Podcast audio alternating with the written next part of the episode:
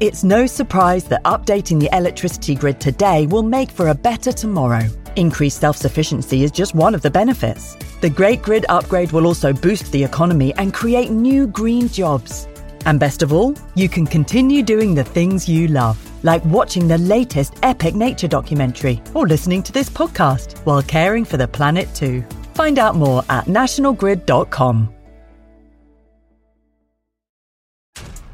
This episode is brought to you by Essentia. A better you starts with better hydration. Essentia is on a mission to inspire people to do what matters most. Their proprietary ionization process transforms water from any source into ionized alkaline water, providing water that's 99.9% pure with a pH of 9.5 or higher. Essentia overachieving H2O, the number one ionized alkaline water. Shop now.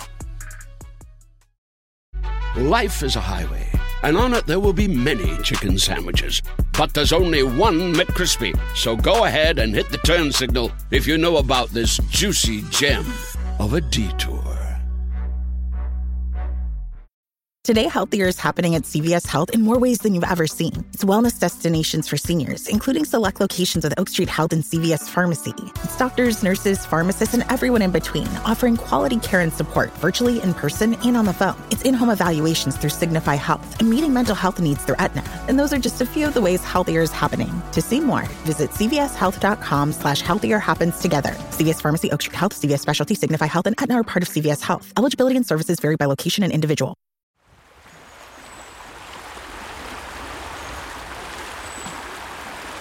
Come down to one of my favourite places to relax cool off. I'm by the River Usk, and I've just disturbed a dipper which has flown upstream. There's a flock of long-tailed tits here. I can see a heron fishing further downstream. Just a peaceful place, and there's a real cool by the river. We've had such tense heat this month in July. It's a welcome place just to let the mind relax.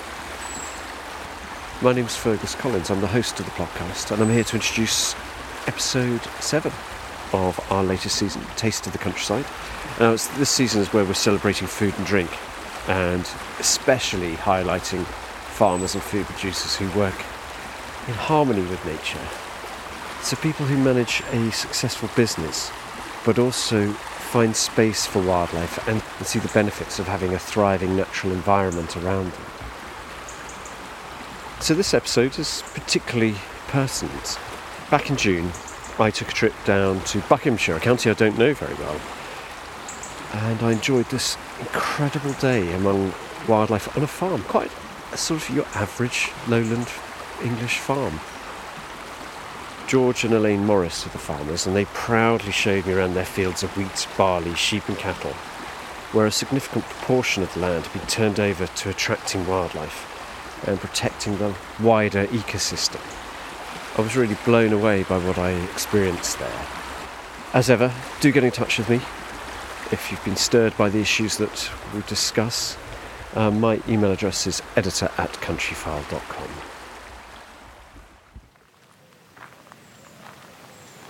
I've just arrived in the front of the most beautiful brick, ancient brick farmhouse. Possibly 16th century. It looks Tudor with lattices of darker bricks and terracotta, tall chimneys, beautiful slate uh,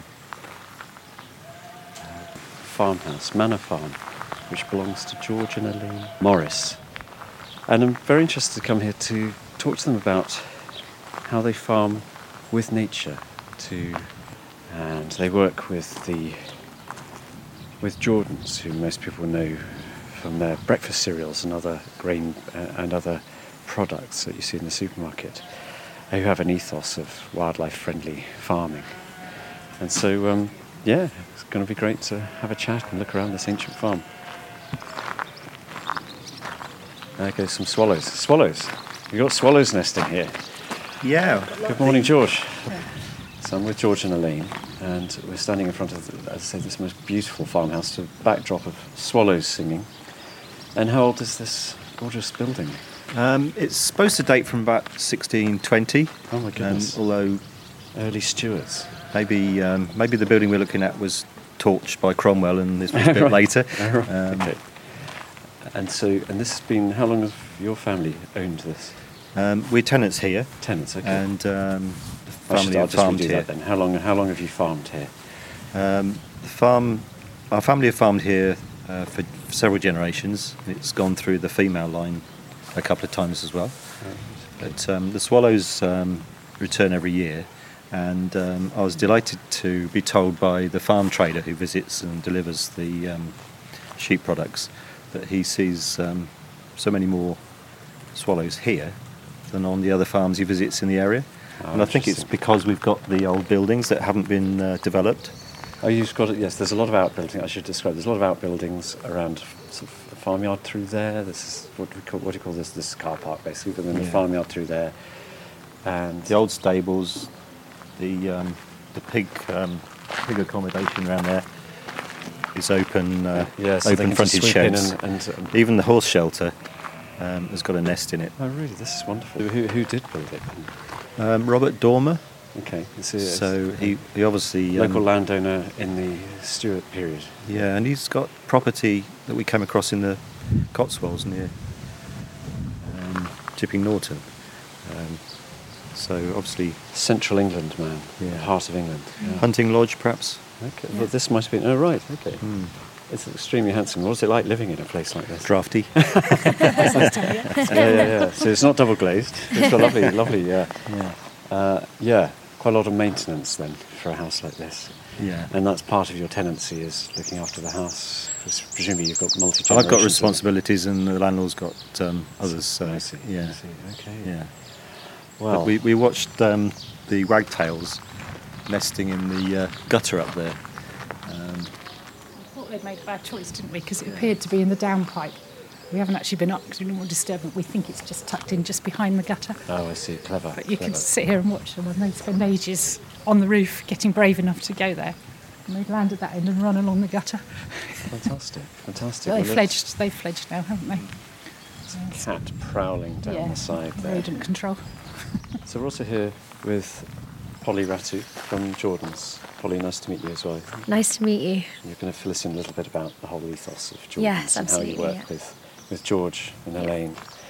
Um, obviously, you've got this keen interest in wildlife. Um, like uh, you've shown me photos, you're knowledgeable about what's going on around you, and that's part imbued your farming here. well, you farm with nature. Well, Some people do. you try and farm with nature rather than against it. Yeah, and, um, makes life easier. And uh, yeah, it's it's a journey, and, and I think I'm learning more as we go along. Um, when I went to college and learnt about farming, uh, conservation agriculture wasn't um, wasn't even mentioned. Conservation agriculture. Yeah. Yeah. Okay. So actually, If you look after the soil, the uh, the soil look after you. That's the principle of it, I think.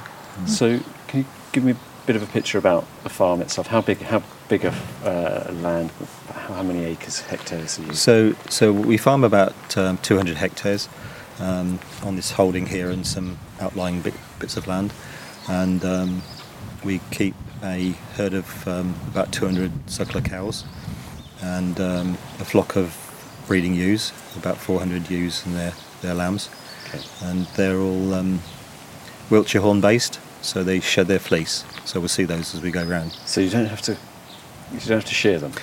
I think we don't have to share any of them because we, we, we shared about five yesterday that see. um, that still kept their fleece. Okay. Um, it's hot, hot weather today. I should describe. So suckler cows, just for listeners' benefit. Yeah, we've got- my benefit. Yeah, uh, got six, we've got about 70 or 80 cows and then their offspring this spawn this spring and then we've stored last year's. So they're mostly for beef. so you're raising, you're raising the calves for beef. They stay with their mothers um, six, seven, eight months till we win them, Mm-hmm. and then they spend their whole life here, and they go direct from here. Either we do some for the farm shop, or we sell to. So you've got a farm shop on site. we do the local farmers market in Winslow, Yes. and um, and others go to um, the Hereford beef goes to the co-op, and um, some of the other beef goes to uh, the Morrison's chain. Okay. Yeah, So alongside the alongside the livestock, you've got some of the land is obviously working with Jordan's. Yeah, so we crops we rotate the grass and the crops, and um, Oh, does that mean what? So the cows are on pasture, and then you'll you'll put crops So- on thereafter. So one or two fields each year will change from pasture into crops, and um, we'll resow some new new grass clover species uh, to replace it. So that's a sort of cycle of livestock and arable, which, Yeah. to my mind, isn't that common these days, or am, am I? I think we're um, we around haven't here. changed that system over the generations here, uh, but it's coming back into fashion with um, the trends in, uh, in and the problems with extensive arable, where the um, the weeds and the pests are getting on top of the um, the arable crops. So, so it helps to have the livestock on to, to, to deal with that and to fertilise the land. Is yeah, that it does build soil organic matter incidentally. Yeah. Okay. And so does that does that mean that is this a really cost-effective way of making your land more productive? Um, I thought we probably should have made a lot more money by ploughing everything up years ago, but uh, that's uh, that's the way this soil works. Yeah. It's uh, it's quite heavy clay, and um, it uh, it doesn't often it doesn't always allow you to, to plant what you want when you want. I see. Okay. What are the challenges then? It just is it just so it's a dense clay being Yes, quite, it, it, dries up in summer. it's very. I think they describe it as slowly permeable. So That's okay. all winter it's mud. Yeah. And, summer uh, it's rock. and summer it can go um, go hard and crack Okay. and then shrink. It sounds like a very kind of. We've got loads of these swallows. There's 10, Something's 15. upset them, hasn't it? It's Yeah, maybe there's a, sparrowhawk hob- or a hobby or something overhead. Might be. Yeah. Ah, it's on the post. What is it? Oh, yeah, it's landed by the pond. Oh yeah, uh, sparrowhawk. Sparrowhawk. isn't? Yeah. There it goes. Yeah, yeah. So interesting how they um. broken alarm window- calls of the- that's right. The broken window of the stables or a sparrowhawk came right in after our swallows. Oh, really? By chance, I disturbed it, and in, in the panic, the sparrowhawk broke the window and got, got out. So that broken Okay, window is but- sparrowhawk damage. Yes, Not, not but the swallows can- actually like it. It's a lot easier for them to come so and they go can now. zip in and out. There's a yeah. nest in there now. That's really interesting. So you, yeah, all those alarm calls, they suddenly got very excited. Something was wrong. What Yeah. good eyes to spot that sparrowhawk there. Fantastic. Okay, so we talk, talk about break. Well, should we go and have a look at some of the Let's some of the things that you're. Um, and part of the Jordan's ethos is obviously working with wildlife as well. So is that, does that put sort of um, standards or limits to what you can do and what, what chemicals you can use? Or Yeah, so our commitment to um, to be able to supply Jordans with the oats is uh, to put um, at least 10% of our farmland into um, uh, nature projects, and um, we've just got a, a bit more than that here. And uh, in in return, they pay us a premium for the oats that we supply to them. I see. Okay. And, um, so, so there's a quid pro quo. You, you're producing, you're farming nature, and getting a decent price for the of compensation for perhaps the land that you might lose. So this This is um, there was something here once upon a time. this is a permanent pasture field.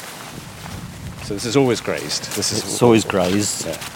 Um, I can see the However, pats The, the ridge and furrow indicates that um, in medieval times it was um, ploughed regularly. Okay, so we're looking at it. It's a slightly sloping field, sloping towards us, and there are rolling banks coming down, and then sort of parallel to us, very clear lines and lumps in the field. I do lump, like lumps and bumps in the landscape. So that's medieval, um, medieval farming system. We think so. We think um, every every ridge and furrow was owned was farmed by a different um, farmer, Uh, that's sort of strip farming strip farming, yeah. and they were able to um, enjoy some of the best strips in the best fields, and uh, had to accept strips in the not so good fields in the parish. I see. But we're just crossing um, a big gully. And Yes, this uh, this is an earthwork you can follow right the way around the village. It'd be interesting to know. Hoggeston. But, but, so this goes all the way around, does it? It's um, some of it's been filled in now, Yeah. but um, It's quite substantial. I mean, we're in the Yeah. middle of it now. It's. Do we know how old? Do you know how old that is, and what's the I'd like to um, like to see somebody study it because I don't really know. defensive ditch for the for the hamlet, or uh, You can see it being um, a defensive ditch. It wouldn't have ever held water just Yeah. there because that piece of land is free draining. But we're walking onto the ridge and furrow now, and you can see how it's been cut in by our ancestors. They've taken some some soil away from here, Yes, we're going down. It's almost like an old quarry, really, but it's um, you know, heading down into the to a deep dell. Rabbits here. Looks like rabbit warren. Is it? We bring the school children out here and ask them um, who they think lives in these holes. It's quite interesting answers, So- don't Am, we? am I go- am I going to be wrong? They start with moles and rabbits, Ah, they're big holes actually. and uh, now you get nearer. and then we perhaps get foxes, and eventually they um, this, is, this isn't badgers, is it? they get to badgers. Yeah, This is a badger sett, very exposed badger sett. Normally, I'm- I'm used to them being in hedge banks and things like that. So this is a it's actually um, it's, it's actually um, gone quiet here recently, so you can't see new soil brought out every um, every night. Um, so I guess they've um, they've moved their fa- family on recently. It's a very extensive sett. I mean, it goes over the size of a tennis court or more, and um, with big excavations, big holes. So they were living out here in the open. We've had cameras out here. When there's no stock in the field, we can put um, a trigger camera, trail camera out here, and um, so the badgers have been picked up on that. I, I mean, the inevitable question. uh, I've got one positive question, one sort of uh, yeah, TB and badgers. Or you've got a cattle farm here. Have We've you got a cattle farm here. TB's in the area. Um, we've been um, lucky to tested clear of the disease. Um, Fingers A worry. crossed. Yeah, Elaine we're is fingers crossed. so while we um, while we've got badgers here, we believe they're clear of the disease too. Yeah. and um, we're happy for them to here. If we if we didn't have these badgers here, others might migrate in Yeah. that aren't so clean. Yes, So- the perturbation effect, as they call it, don't they? If you get rid of them, they, others Yeah. come in and they might. There's a red kite just going overhead at the moment. You obviously take a great delight in the wildlife on your farm. You know, we've talked a lot about. You've already sort of shown me the, the swallows, talking about the wagtails and the badgers. This is part of your farming experience, is to farm. But they all have implications on our farming way of life as well. Yeah. So, uh, it's, Pos- uh, positive or negative? well, both. Yeah, yeah. It's uh, it's making the best of it, really. yeah, yeah, sure, Yeah. And this this grass here is um, is crested uh, dog's tail. Crested dog's tail. and uh, it grows names. here naturally, but it's what some of the species we've planted under a, a conservation scheme. So this is one. uh, This is a planted. Uh, no, this No. is uh, This this is is natural. natural, That's yeah. um, black. Black Black medic. medic. Black medic. Yeah. yeah. The, Lovely. So black medic and self heal sound like they're sort of medicinal herbs for, for probably had their uses when this was ridge and furrow. Yeah. and For, Yeah. for curing the curing the sick. I think a lot of people out walking in the countryside will see green fields of just what's the predominant sort of pasture grass that people sow? Is it sort of rye type thing? Or Those cultivated grasses are, uh, are ryegrass, and, and here's some growing in this permanent That's all right, pasture, okay. which um, but it doesn't dominate here. It's, no, no, So- there's a real mixture. It's kind of refreshing to see the variety of wildflowers and grasses. That's this is um, a shelter belt we planted to provide sh- um, shelter from the east wind when we're lambing. This is new then. Uh, Did you have a hedgerow behind there The originally? hedgerow is still Yeah. there. It's it's um, And- and- grown up because we haven't um, been able to get there with a hedge trimmer. Yeah. And um, But you've added five metres or so of margin to this field. Yeah, So you've lost a bit of field, but you've gained gained some shelter. gained some shelter, and Yeah. that's does it's certainly beneficial. The day they uh, drop their lambs is the important bit. Yeah. And if the wind's blowing from the east, um, this is giving some uh, important sh- shelter for them. It's definitely blowing from the west today, isn't it? It is, yeah, it's prevailing yeah, It's on my back, so I'm looking Yeah. at the shelter. This obviously is fantastic habitat because it's all a variety of different a species, but also uh, growth is is very varied. Um, and does it have any other benefits, like sort of preventing soil erosion or stuff like that, or is that is it more? it doesn't just particularly shelter? just here, but um, catkins are one of the earliest uh, pollen sources Yeah. for bumblebees, and so um, it's quite active here um, in the early spring Yeah. when uh, when the margins haven't um, started producing their flowers and things. So catkins, is- this is a good sort of. And you can see there's lots of brambles um, just about coming into flower. A lot of people would wonder why perhaps their sheep aren't doing so well. And it's a, I, I suppose it's not a simple thing because you've got to wait for this to grow. But once it's up and running, it's working like a like having a shed out here. But Yeah, and and um, as our cattle numbers increased, we no longer had space to lamb the sheep indoors, and um, with the uh, Wiltshire um, Easy Care type of sheep, it just seems logical to go back to what they're good at, which is lambing outside with the lower costs, and it means that we don't have um, uh, to use antibiotics routinely to control um, a condition that's uh, prevalent in lambing pens, uh, oh, really? mouth. So if you come inside, there's more chance of them passing on pathogens Yeah, and things like that. yeah. So there's a healthy So thing that about helps in the Oh, round. Right. yeah. Okay. So You also get the shade element when it's really hot in the summer, don't you? You've got them fenced on just a boring grass field with no shelter. They, they, you get sometimes they'll all be up here under the shade, won't they, in the Yeah. heat of the day? We cut ours in uh, in February if we can. Yeah. Uh, the unfortunate thing is, is sometimes really wet ground and the, the, machine makes a, a mark. But um, by All that berries time, have gone by the then, berries haven't have, have so the been birds and the birds Yeah. have, have, have Field finished. fairs arrive en masse, don't they? Yes. and um, and we'll rotate it. So we, we don't cut every hedge every year. We do every two or three years.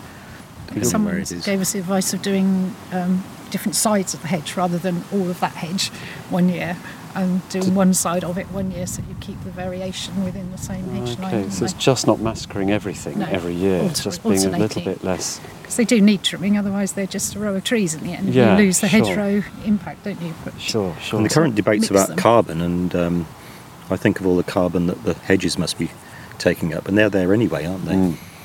So what I should say while we're speaking, there are butterflies along this. We've got a field margin, a field of this is o- oats. These are oats. Oats here. So, we've these are hopefully destined to go to to, Yeah. to Jordan's for their cereals.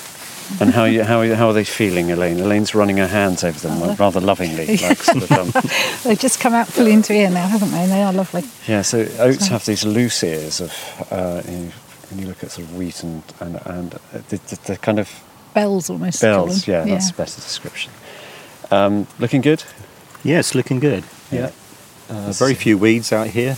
Um, there's been some mildew that we've had to um, put a chemical on to, to uh, control, Keep the mildew down. but that's um, that's um, doing its job now. okay. okay.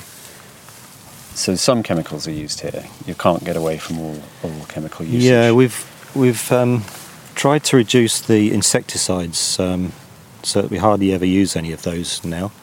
Um, everybody's uh, heard about the neonicotinoids debate, um, but a lot of the um, the ones that the chemicals that people can use for pests, um, when that was banned, don't work that well because the pests have overcome the um, Oh, they've evolved. chemical. They've- yeah. they've- the arms race Yeah. has. has um, well, this looks like a very healthy crop, but alongside it, we've got this sort of. I mean, I'm going to hesitate. Knapweeds. These purple flowers. um, Is knapweed. is the element we've sown, and um, the soil really loves knapweed. Well, knapweed loves our soil. Yeah, these are beautiful. They look easily to confuse with thistles because they've got these lovely purple sort of upturned bell type flowers, and they're there's, there's just as a tortoiseshell butterflies, are beautiful. You see meadow browns. There are insects buzzing around here in just profusion of so, and this is quite a wide margin. What is it? Four, five. It's about eight metres. Eight meters Yeah. wide. Okay. Grasshopper somewhere up in here. This is incredible. This is great. So this is part of the plan that these this creates a sort of biodiversity that helps.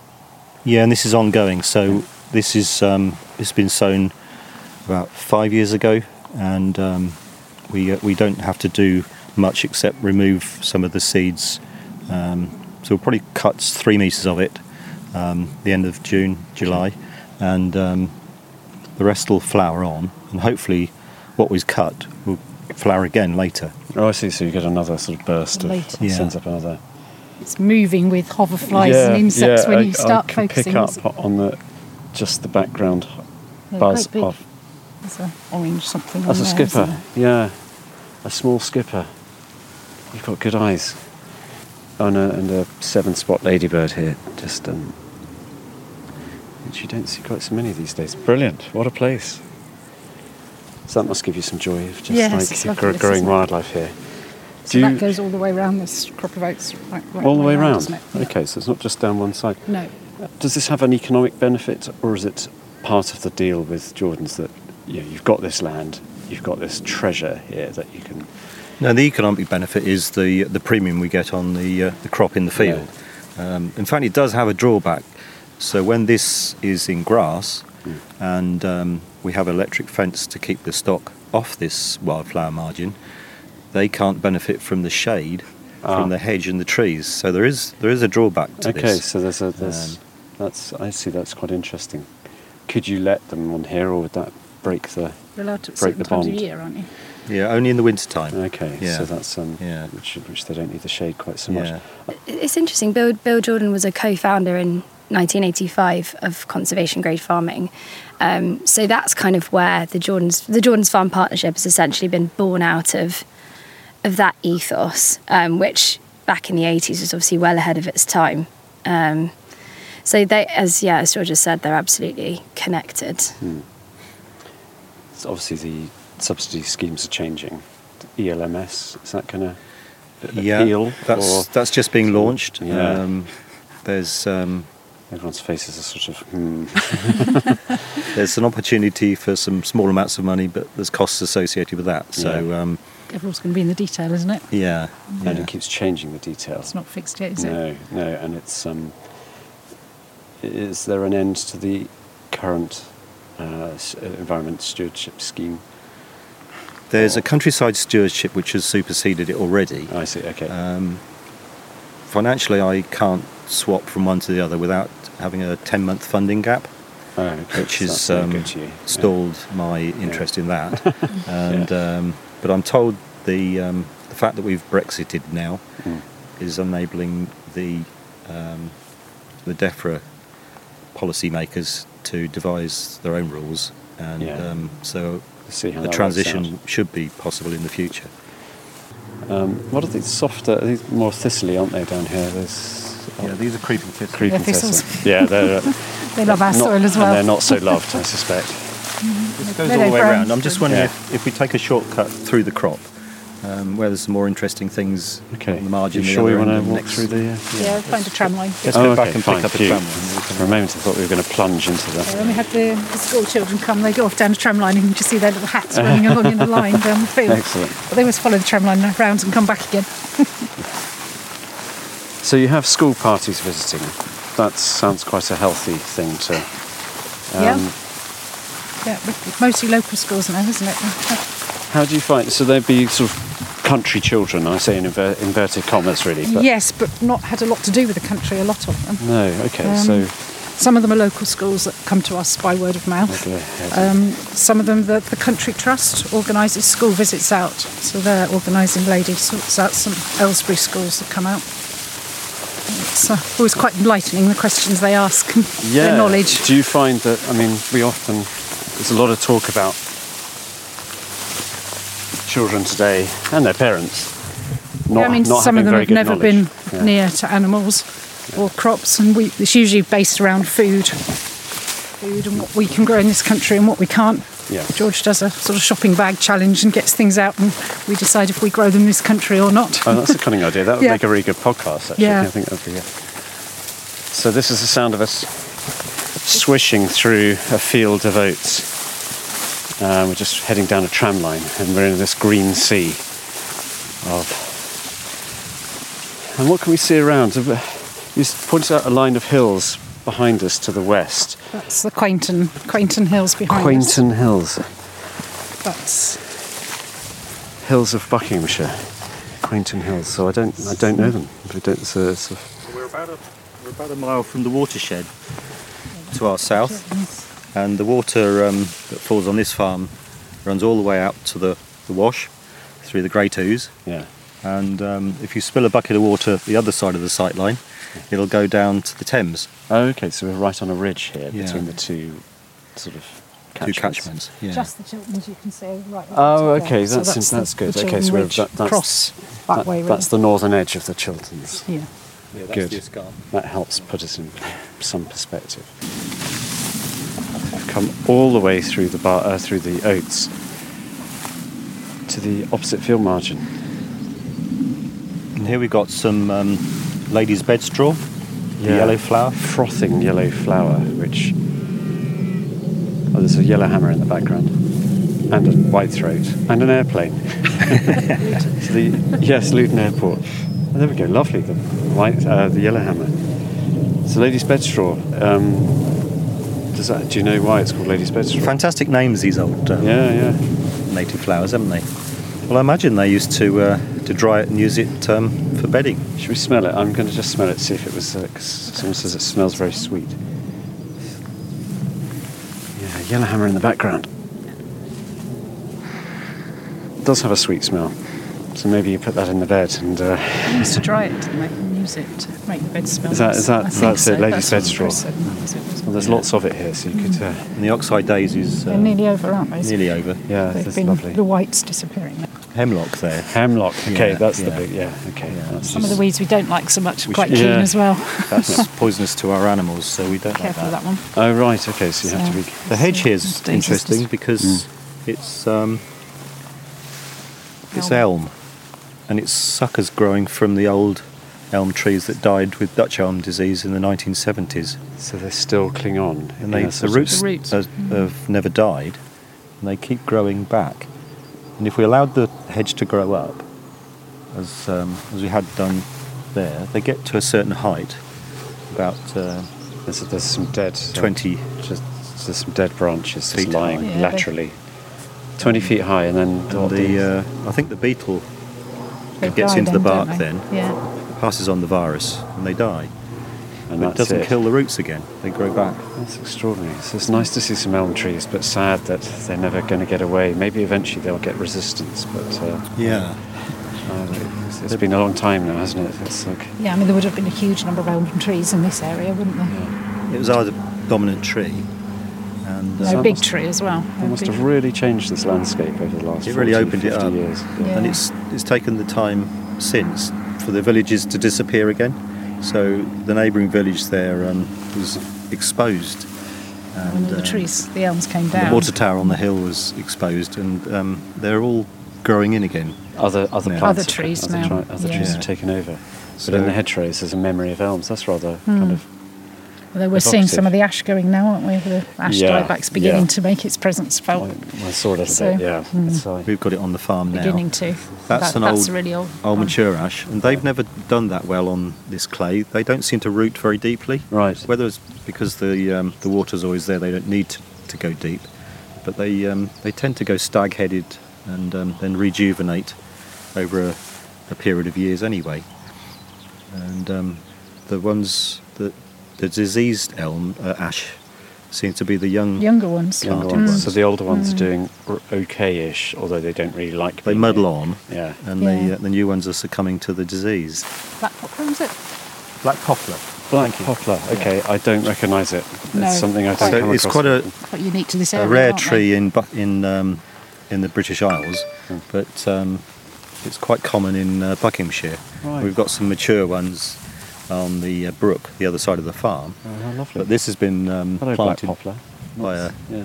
a guerrilla gardener. Planted that one. Oh, really? Yeah, Which is lovely now. a guerrilla gardener who's amongst us today, No. or no, someone else. No, a Yeah. local chap Yeah. planted quite a few around, didn't they? Really? somebody to recognised the importance of the tree. Yeah. And this is a plant that um, loves our soil, and um, it, it's found in the permanent pasture. It's uh, yarrow, Uh, so it's got fronds, very like feathery fronds of leaves, and then little delicate white flowers at the yeah, top. little little sort of bunch of uh, tight head, a bit like a sort of umbrella type head. But And that flowers at, at different times to the knapweed as well, Mm. over a prolonged period. So there's always something for the um, the bumblebees. Yeah, there's, they've got a lot. So there's tons of knapweed here. It's a beautiful corner. Um, as we wander through, and just disturbing clouds of insects.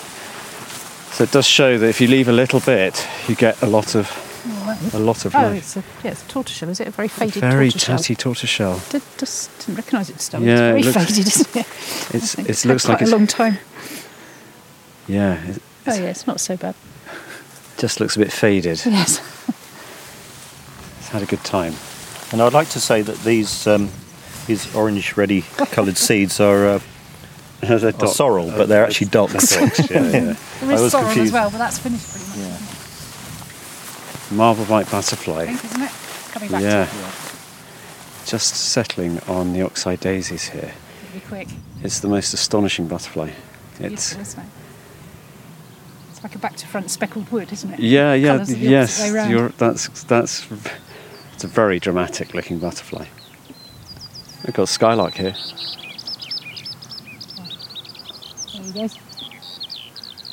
Just heading up like a little busy little. Hello skylark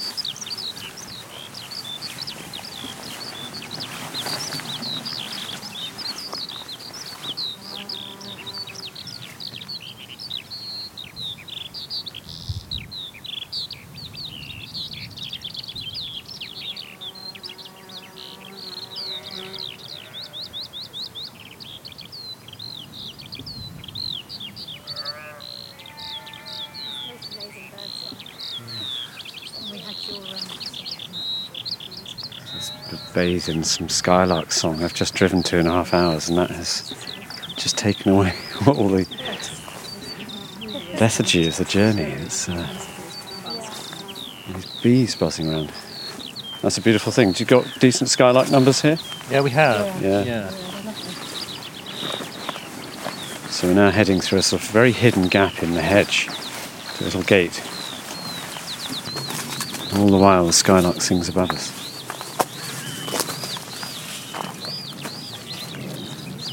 Now we've come to a sheep field with a. So these are your Wiltshire. What did you call These are the Wiltshire horn sheep. Wiltshire Hills. They're very distinctive. Quite long horns. Yeah, and the females are horned as well as the males. Yeah. And you said they shed. They're, they're self-shedding. Yeah, it's the only native breed that uh, shed their fleece.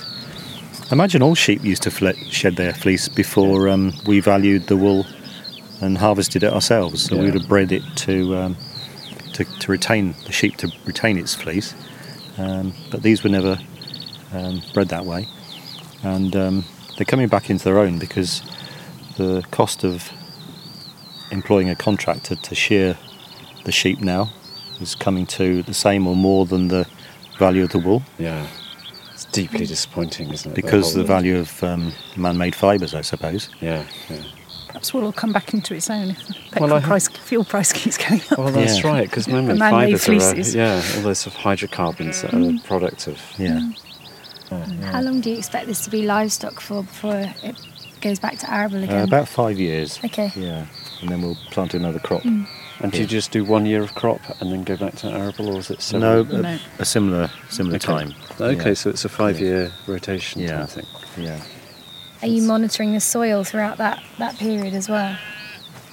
Yeah, we've just begun doing that, Yeah. and um, we're really pleased to find our soil organic matter levels are quite high. Yeah. Um, I've not done it till last summer before, and um, we've got um, much higher levels than I was hearing reported on other farms in, in Pleasantly the press. surprised, wasn't yeah. it? your Yeah. So So- is that to do with the rotation then? I think it Because- is. Yeah. And what's the nature of farms around? Do they tend to be more single, uh, like arable or livestock, or I mean, I can't. There is a lot of livestock farms That's- that's next in this isn't area. it? That's next door. There is it, the, Yeah. the cows and Yeah. the, Yeah. And um, You're probably looking at about five or six different farmers across there, aren't you? Yeah.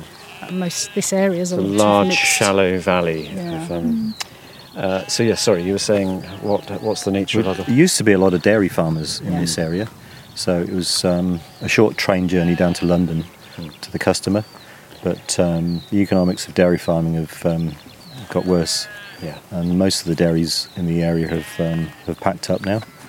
I think in many instances as well, it takes as much effort to kind of look after the habitat and the margins as it does some of the crops. And I think, you know, it's a long term commitment that you guys have, have made. Farming wildlife. Yeah, exactly.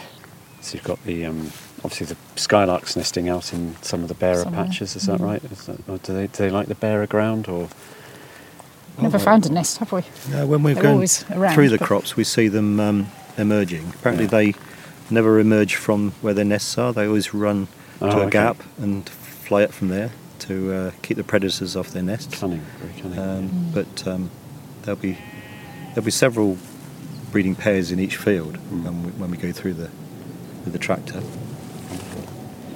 Um, what about things like lapwings? Do you have any lapwings on the farm anymore, or are they sort of gone we, the way we have all lapwings? a flock um, visit in the winter time sometimes, and um, on some other ground that we farm a few villages away, um, we've got a breeding pair Oh, for right. the For first, the first time. time. Really? still, Yeah. Yeah. I'm quite Goodness. excited Yeah. about that, Treasure. weren't we? Yeah. Yeah. It's got a little bit of stone in the ground and a little bit more free draining, um, which they seem to like. So that. Get that one into But what's pleasing is since we've stopped tilling, um, the the soil isn't shrinking and cracking anything like it used to. So it's got more resilience. It's got more resilience. So um, it's been very dry, and you can see some cracks.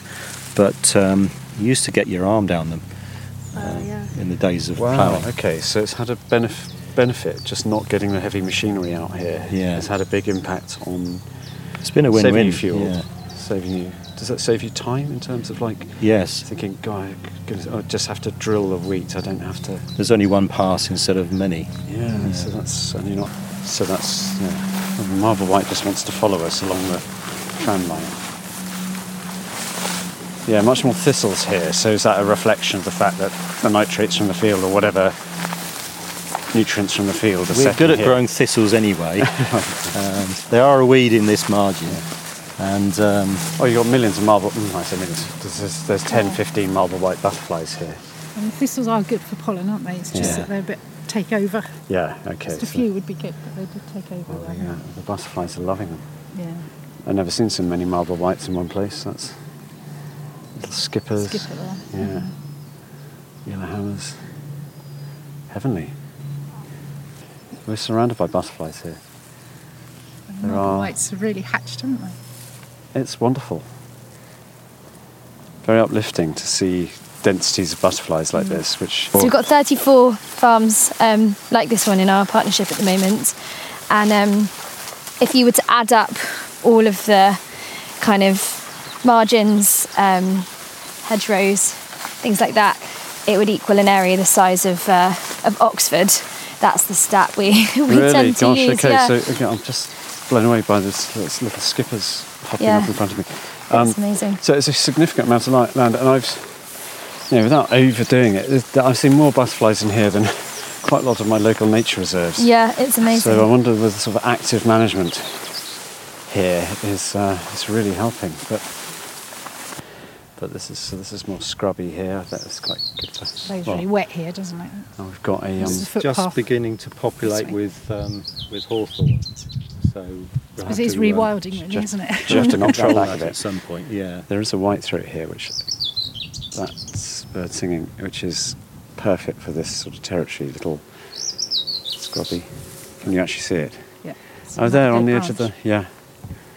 oh yes. Rely on uh, yeah. people with better eyesight than me to. Yellow can't hammer focus and Yellow white throat. behind us. Yeah. So that's a white throat. If you ever, listeners, if you ever want a short, scratchy song in farmland.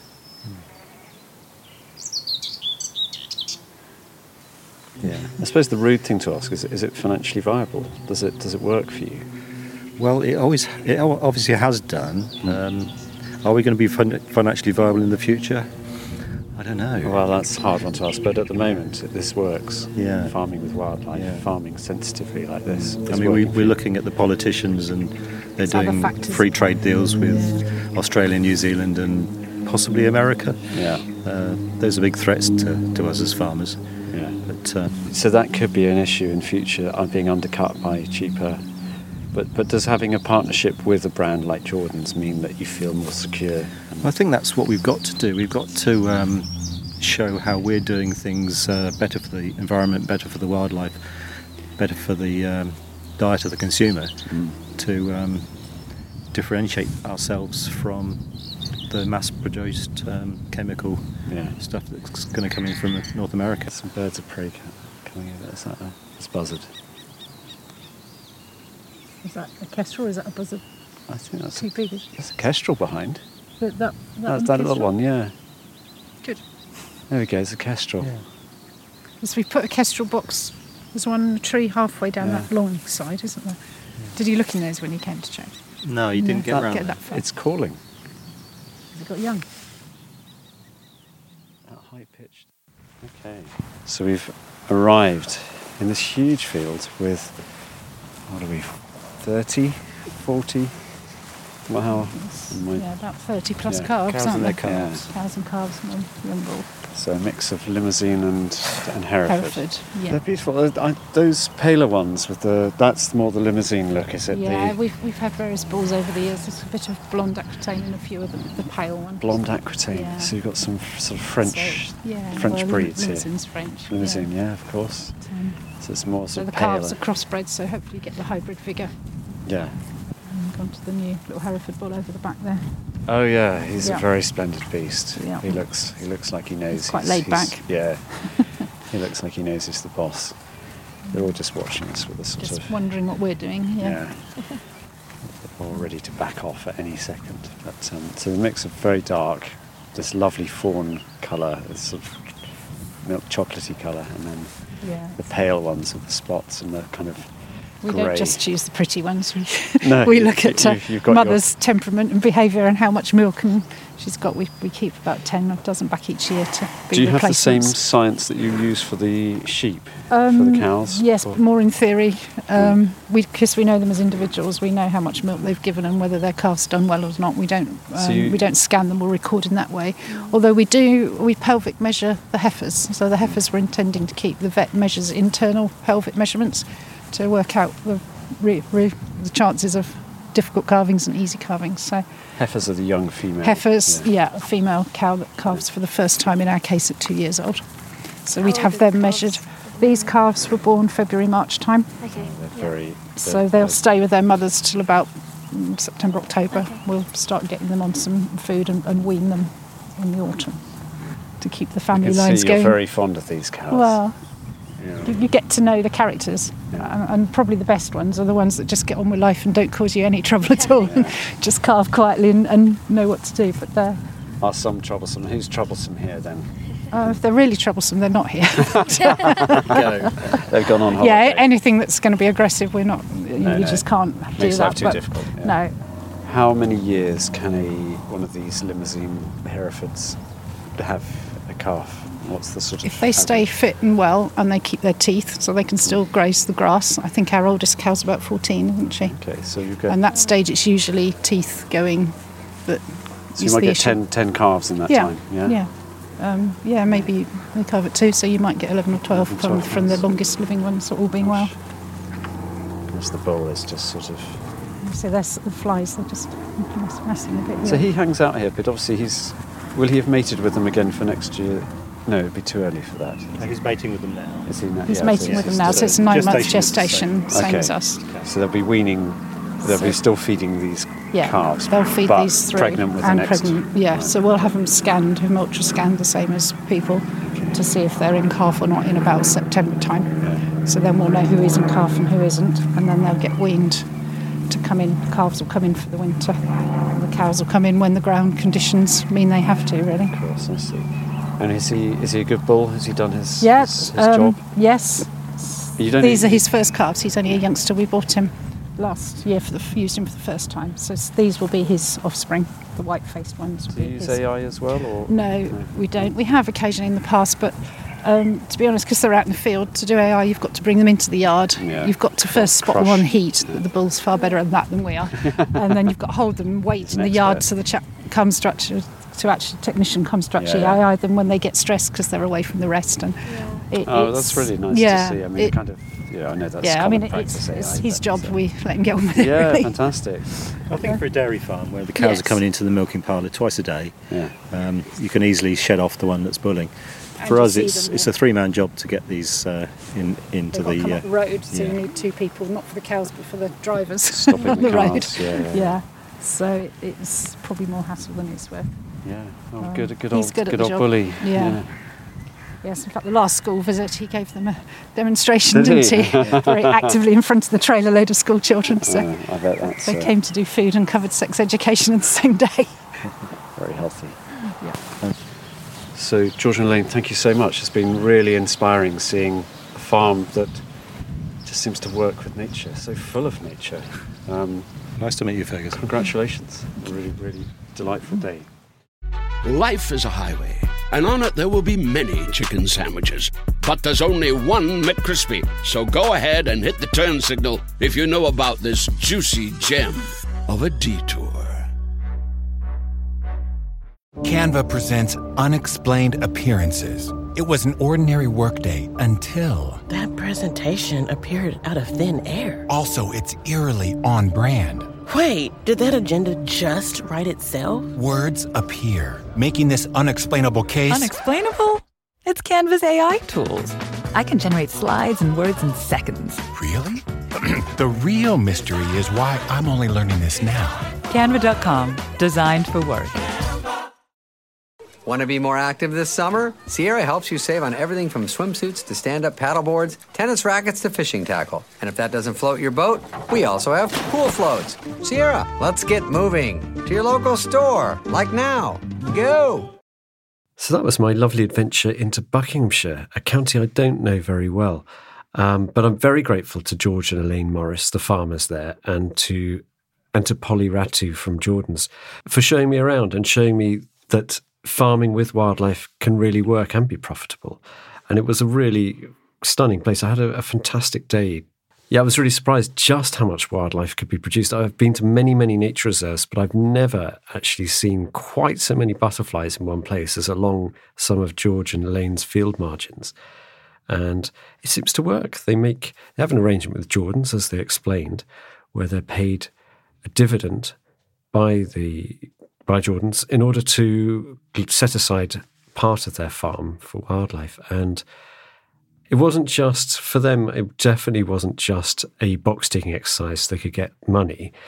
There was a genuine enthusiasm and genuine understanding of the wildlife that they saw, and it was part of their working life. So, really fascinating. Anyway, I'm back in the podcast studio now, and I'm joined just by Jack this week. Jack, hello. Just just the two of us. Just today. the two of us. So I'm sure there's a song there. I hope you're going to sing it later. Um, I'm afraid Hannah, our other regular, is away, not very well at the moment. So get well soon, Hannah, and hope to have you back in the studio shortly for next episode. But um, Jack, um, you you live out rough, well, on the edge of the countryside. Are you sort of aware of, is there much wildlife, obvious farming with wildlife where you are? Do you sort of find yourself walking with margins of wildflowers? I think it's interesting. I think in the uh, town where, where I live, especially this year, they, they did all the No Mow May stuff, which oh. I know we, we've spoken about before. And it feels like this year there's a, a, some bits of that have stuck around longer than they have before. And I feel like I'm noticing, I think, especially this year, I think after uh, all the lockdowns and stuff like that, and I think that was a moment to really notice that when everything stopped, nature sort of came back. And I think everyone enjoyed that. And there was something about it that people went, hang on, if we've got this back now, we should probably try and keep this a bit. And I think now we're maybe starting to see that sort of turn of trying to go back to what we had before without ruining and getting rid of what we've gained from. Yeah, I see what you mean. It's like we're trying to get back. Yes, we're trying to return to normal life, but hopefully, well, that's a really, that's a hopeful thing that you say because I've seen both sides, I guess. Mm. Some people wanting to just really get back as fast as possible yeah, yeah. and get the economy working, and others who like yeah taking time out and thinking I want to see more wildlife in my not just my garden or my park, but on the farmland that I yeah, walk through obviously with this with this arrangement with George and Elaine, you know, there's this cereals and other products that are made from their crops, which are clearly labelled wildlife friendly mm. cereals. So people go into the shops, and if you love wildlife, you might be tempted. I mean, is that something that would tempt you if you were in, in the shops and it sort of said on your butter, this butter was made with, uh, you know, butterflies in my oh, the butterfly, but you know, made with with and they could prove on the on the packaging how much land had been set aside yeah. for nature. I, th- I think that I definitely think I would be sort of nudged towards that. I think again it would be that sort of trying to prove is I think is always the problem. I think with a lot yeah. of environmental stuff, it is the actually being able to see that what they are saying is factually correct, yeah, and it, it's yeah. not like that. It is the whole trying to do it just to say that put the badge on their on their block of butter or whatever. Well, hopefully there are. I mean, things like the Soil Association and mm. other organisations we've talked of. There are organisations that have organic accreditation. Mm. There's LEAF. There's all sorts of things out there, and they do assess the quality of of the kind of habitats that and the quality of the produce. But Mm.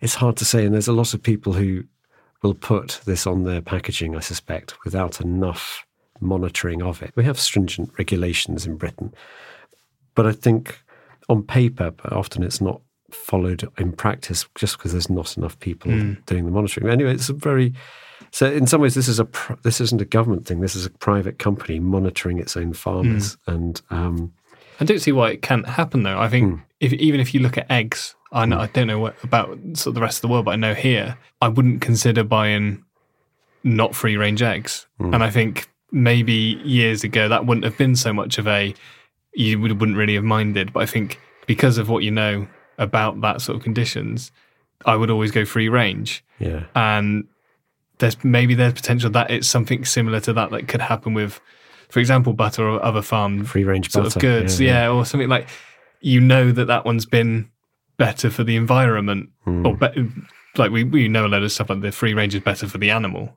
Um, so maybe knowing that actually the product you've bought is not doing damage to the environment is, is helping the environment that that may be enough to sway you to buy it. I think that would be interesting. I don't think there's enough labeling out there about. You could walk around the supermarket and probably find a few products that really, you know, might have a few bees on them and or a few The word organic seems to be- well with the yeah with the soil association mm. sort of accreditation, but I you know it there might the, the problem is we're in a kind of cost of living crisis where people are going around the supermarket going, well, I'd like to buy a beer that was Mm. wildlife friendly and says it's made from sort of whatever bar, barley or that's been grown in this way, but actually I can't afford it and I'm going to go Mm. for the, the cheap stuff.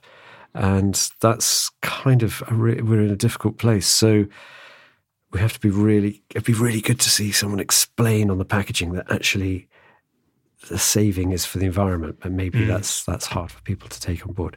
Anyway, listeners, tell us what you think. Is that a good idea? Having more wildlife friendly labelling, explaining where things come from.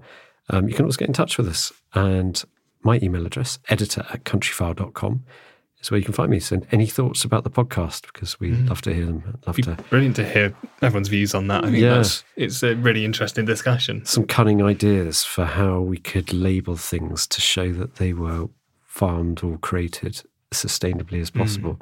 Funnily, enough, when I was at George and Elaine's, they'd not had any rain for quite a long time, and it was looking pretty parched. Although, interestingly, all the areas where there were wildflowers and wild plants growing didn't look parched at all. Mm. It was all sort of long and beautiful and flowery and full of life. But there definitely there'd been a lack of water. And I don't think there's been any water since. And in fact, since then, we've had been Very dry. very dry. We've had the heat wave, which today I'm seeing weather maps. It's the 19th of July. We're recording this, Mm. which might go down in history as the first time the UK saw 40 degrees temperatures, which is really very disturbing. Yeah. And I, you know, all the people saying, "Oh, it's just just summer." Um, I, I, yeah, I find that really it's not just summer. Look at look at the long range heat maps Yeah. and how things are.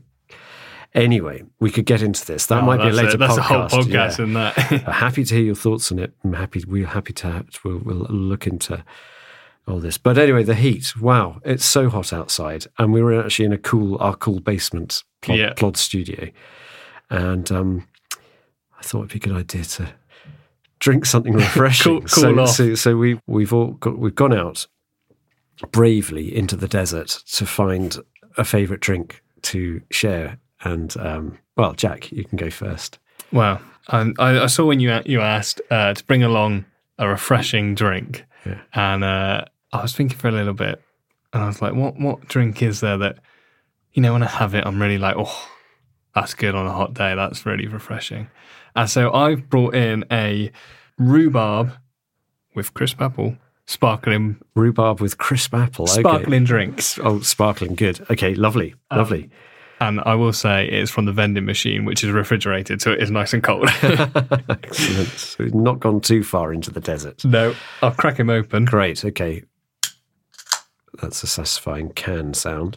As you can sound. But I, it has been, I mean, it has been so hot. We're very lucky in the office that we've got good air conditioning, but going outside, it, it feels like somebody's just sucked all the air out of the city. And it's, um, it's very um, Heaven knows what it's doing to our wildlife and farmers. Yeah, if you're in a warm country and you've ever experienced sort of that, you go from a cold room, open the door, and it sort of hits you like a wall Yeah. of heat. That's sort of what we're getting at the moment, and it's uh, it's a very bizarre feeling, especially for I think in the UK, Yeah, where it's just not not normal at all. And people say, "Oh, it's, it, it- go on holiday to find this sort of thing." Yes, you go on holiday to find that sort of thing, not sort of.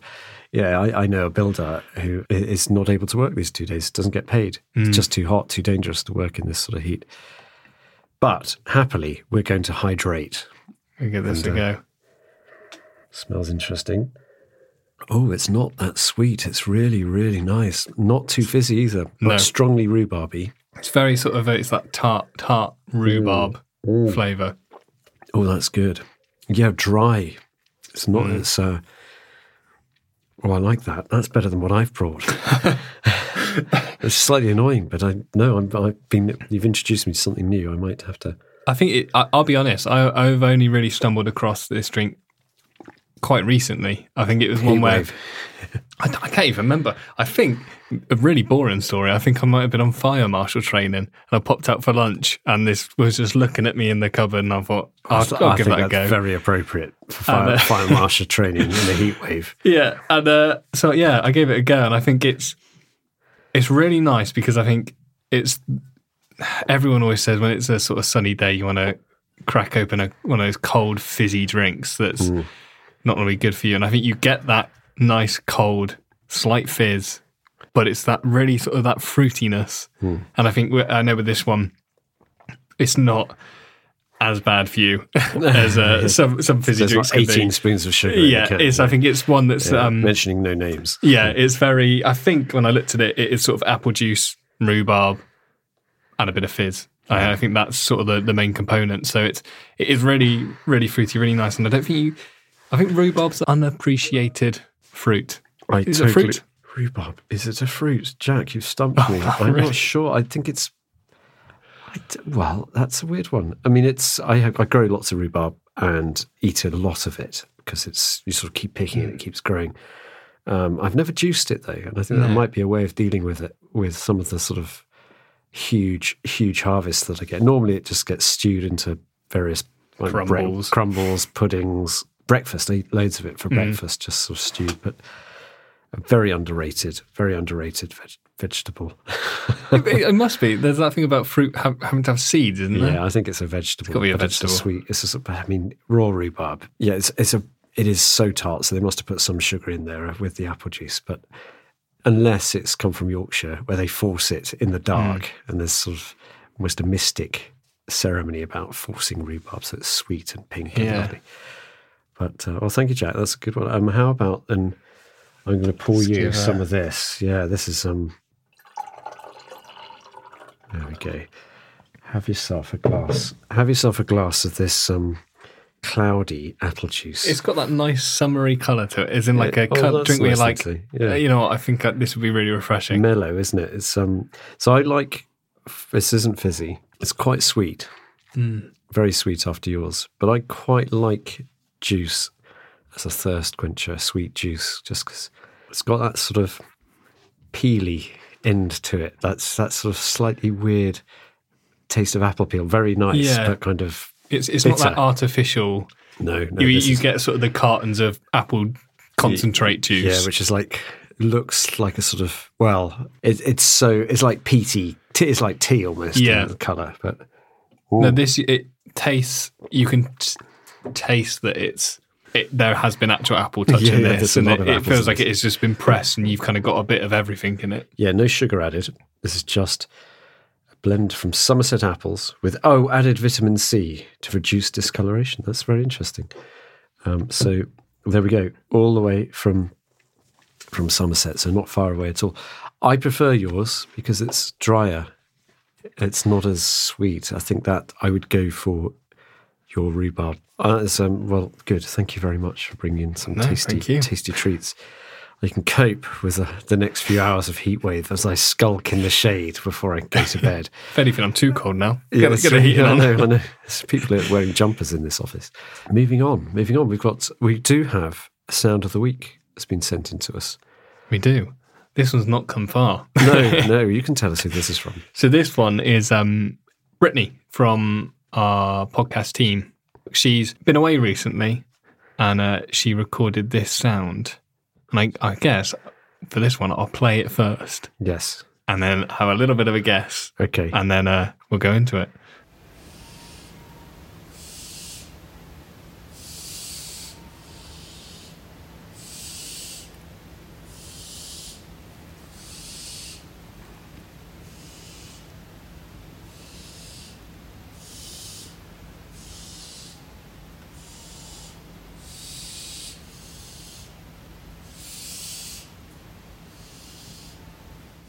So that's a weird. Uh, recorded at night. I believe it was sort of yeah, getting to towards night. I think is that it's difficult to get to hear because I think uh, obviously she's a distance away, and uh, but you can kind of just hear. Yeah, I can work out. There's some. There's some. Um, do you know where it was recorded? in the Cotswolds. Ah, okay, yeah, okay. Well, that doesn't narrow it down very much. But I would.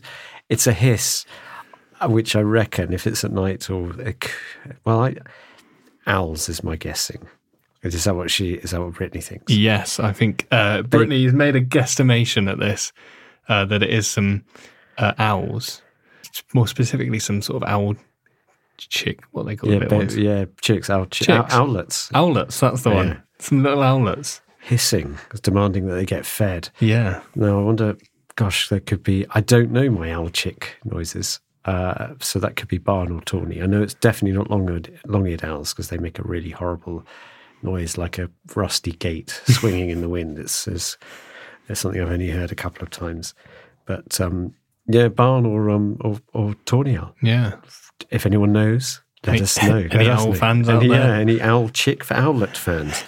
Brilliant. Uh, we love we do we love to get sounds of the week. Just little little tasters of things that people hear out in the wild. So if you've heard anything and you get a chance to record it on your phone, it's just a delight to hear it, and it really makes our day. Plus, we'll play it in the in the podcast, and those who haven't heard it yet will try and guess it. Yeah, And I, it'll I think a bit of even even if you you feel like you haven't recorded it or picked it up fully, that was Brittany. It was on her phone. Yeah. And like we said, there's there's quite a bit of background noise into it, but there's enough there that we can still We'll still pick it give it a listen. Yeah, obviously, if you've got a decent bit of a recording equipment, even better. But we we love that. And um, well, as I say, you can contact me on editor at countryfile.com. Just sound, send the sound file over and we'll have a listen. And that's about it for this episode. Um, thank you, Jack. Lots of interesting stuff to chew over and drink. Uh, we're back next week with more, with another visit to Somerset and apples again. We're sending Annabelle off to check out a cider orchard, which is going to be really fun. Ooh, are. So that we are indeed. And um, again, another farmer working with nature to create a lovely product. So tune in next week. But for now, thanks so much for listening and goodbye.